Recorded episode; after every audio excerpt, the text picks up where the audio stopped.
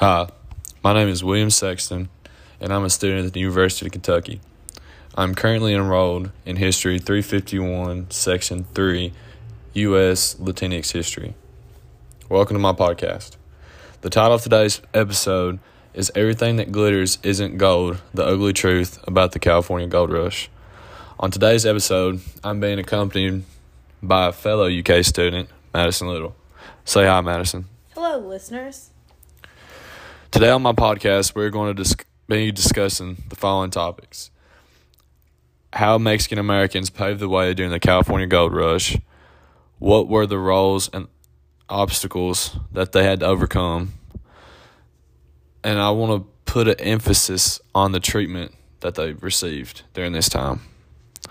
The reason I've decided to discuss and research this topic is because being from a public school growing up, I was only taught the basic history and it was always told from the white American point of view. I enrolled in this course to get a better understanding of the history of another race and ethnicity.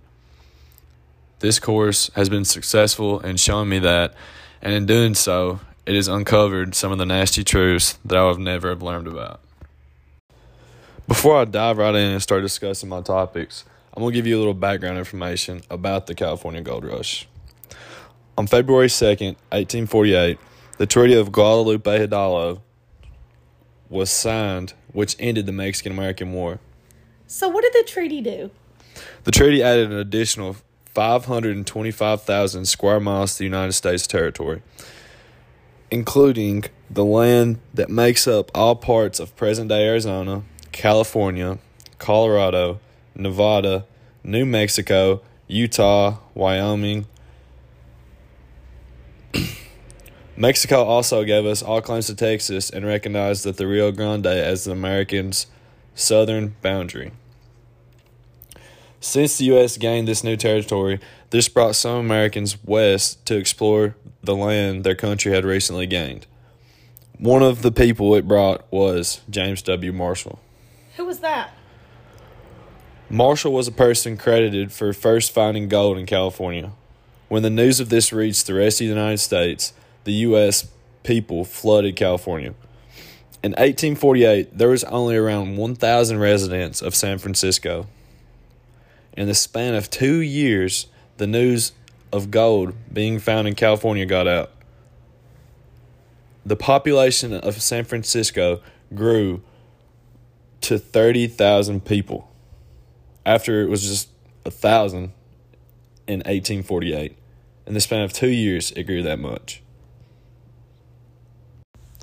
Since the United States gained this territory, it made all of the Mexican or Latino citizens that had been living on these lands their whole lives immigrants.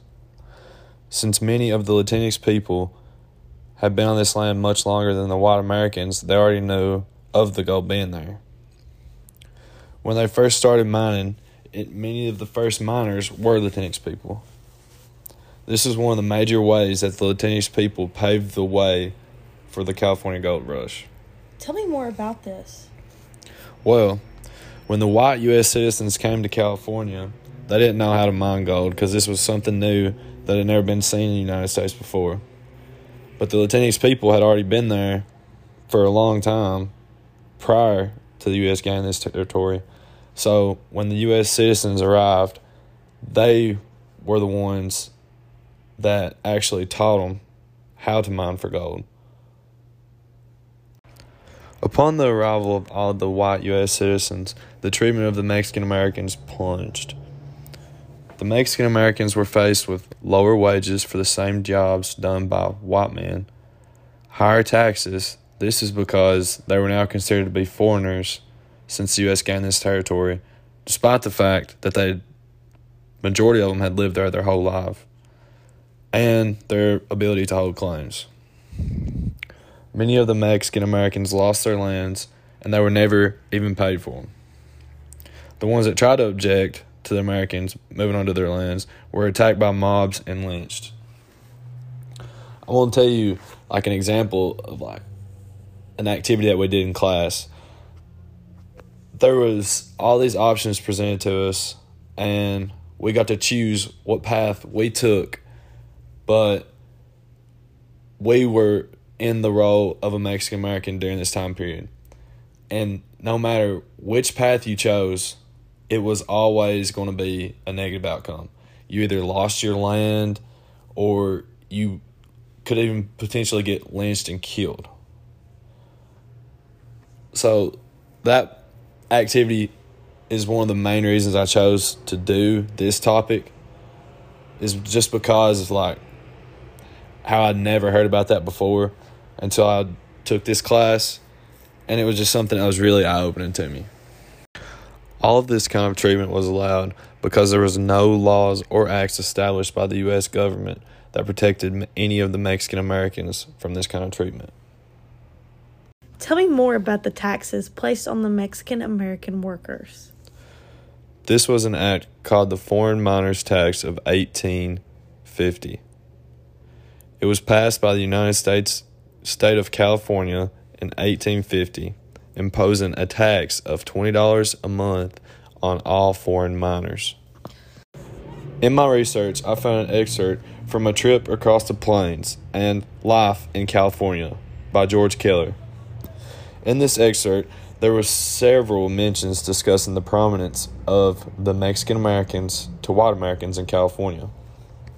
I found this really interesting because this was a book that was written during the time period that the California gold rush really took off. In this excerpt, he also talks about the difficulties of travel. When people realized how hard of the journey it was, there became a push for a railroad across the United States to make for easier transport from the West Coast to the East Coast. Guess who were the majority of the workers building the railroads? Who? Immigrants. Historians and scholars have argued that groups such as the Know Nothing Party have used immigrants where there have been a surplus of labor intensive work in the United States.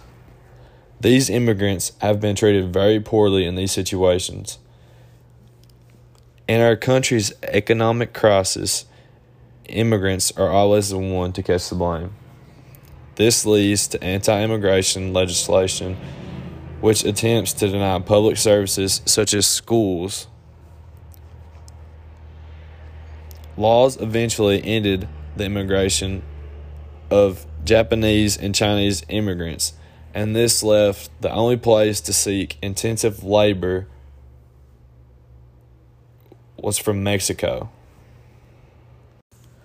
Now that I've given you this information, does any of it sound familiar? It kind of does, but I can't seem to put my finger on it. It should. Mexican Americans are still oppressed in today's society. Hispanic men working full time made 14.9 less in hourly wages in 2016 compared to white men. Hispanic women made 33.1 percent less than their white counterpart. Our, co- our country has made good progression from 1848 to present day, but we are still nowhere close to where we should be. Wow, after hearing all of this, it truly is mind boggling to hear a side of history that oftentimes is left untold. Now you know why I chose this topic. I wanted other people to hear about the history from a different point of view. My goal from this podcast was to reach an audience that would have never heard about this history had it not been for them listening. I want to thank everyone for tuning in on today's episode, and I hope everyone that listened takes away a bit of knowledge that they previously did not have. Until next time.